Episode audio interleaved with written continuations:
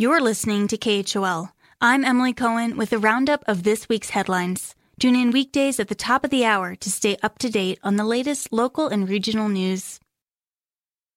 Former President Donald Trump endorsed Harriet Hageman, an attorney and former candidate for Wyoming governor, in the race to unseat Liz Cheney from her at large congressional seat.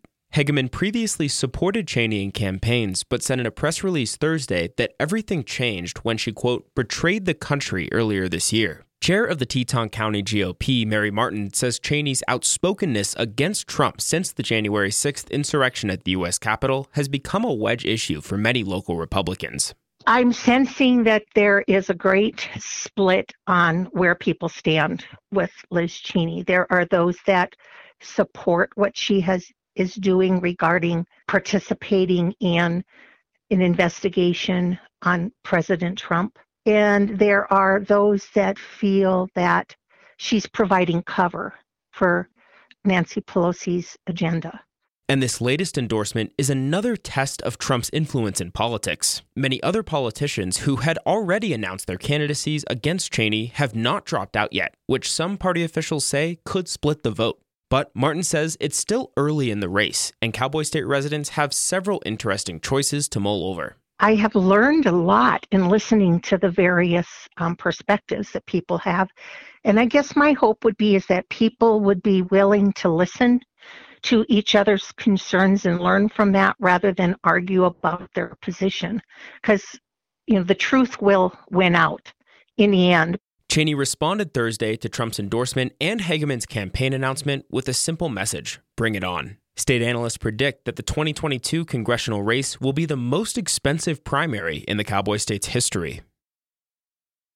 How can Wyoming residents and visitors continue to recreate responsibly as more people flock to public lands across the state? That was the subject of a Zoom forum Wednesday hosted by the Wyoming Outdoor Council. Visitation in national parks surrounding Jackson has been consistently up this year. Over Labor Day weekend, 21% more vehicles entered Yellowstone than in 2019, for example. But Chris Floyd of the Wyoming Office of Outdoor Recreation says he's also seeing similar trends at state parks. What that indicates to us is that uh, the floor has been raised, so to speak. In other words, there's I don't know if there's going to be any going back to the way things used to be. It looks like this is going to be a continuing trend for a while. In terms of how to fix this issue, most of the conversation throughout the forum came down to resources. One attendee asked about a backpack tax or a small hike in gear prices to help pay for conservation and management efforts. And Floyd says there are a lot of ways to potentially earn more revenue through state legislation.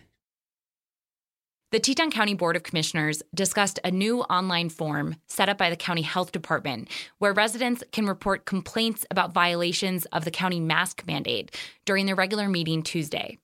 Several commissioners, including Greg Epstein, expressed concerns about the form after its existence was reported by the Jackson Hole News and Guide last weekend. I think that we need to have a cease and desist on it immediately.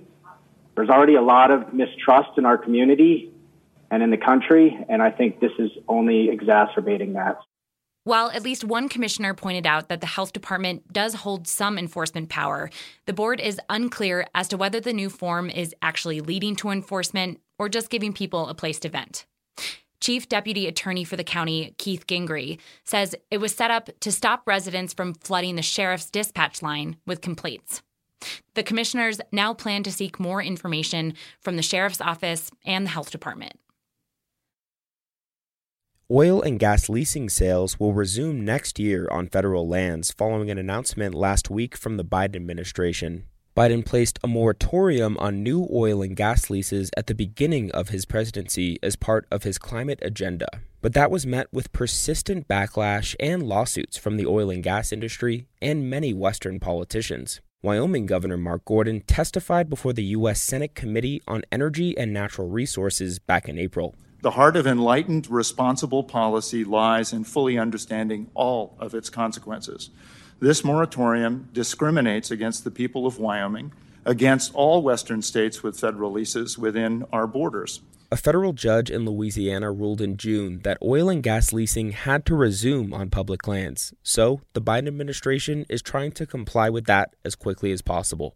This will affect the cowboy state tremendously, as 459 parcels of land totaling 887 square miles will be up for potential development in 2022. That's more than any other state by far, according to the Jackson Hole News and Guide. This has been the weekly news roundup from the KHOL News Team, Will Walkey and Kyle Mackey. I'm Emily Cohen for listener supported KHOL Jackson.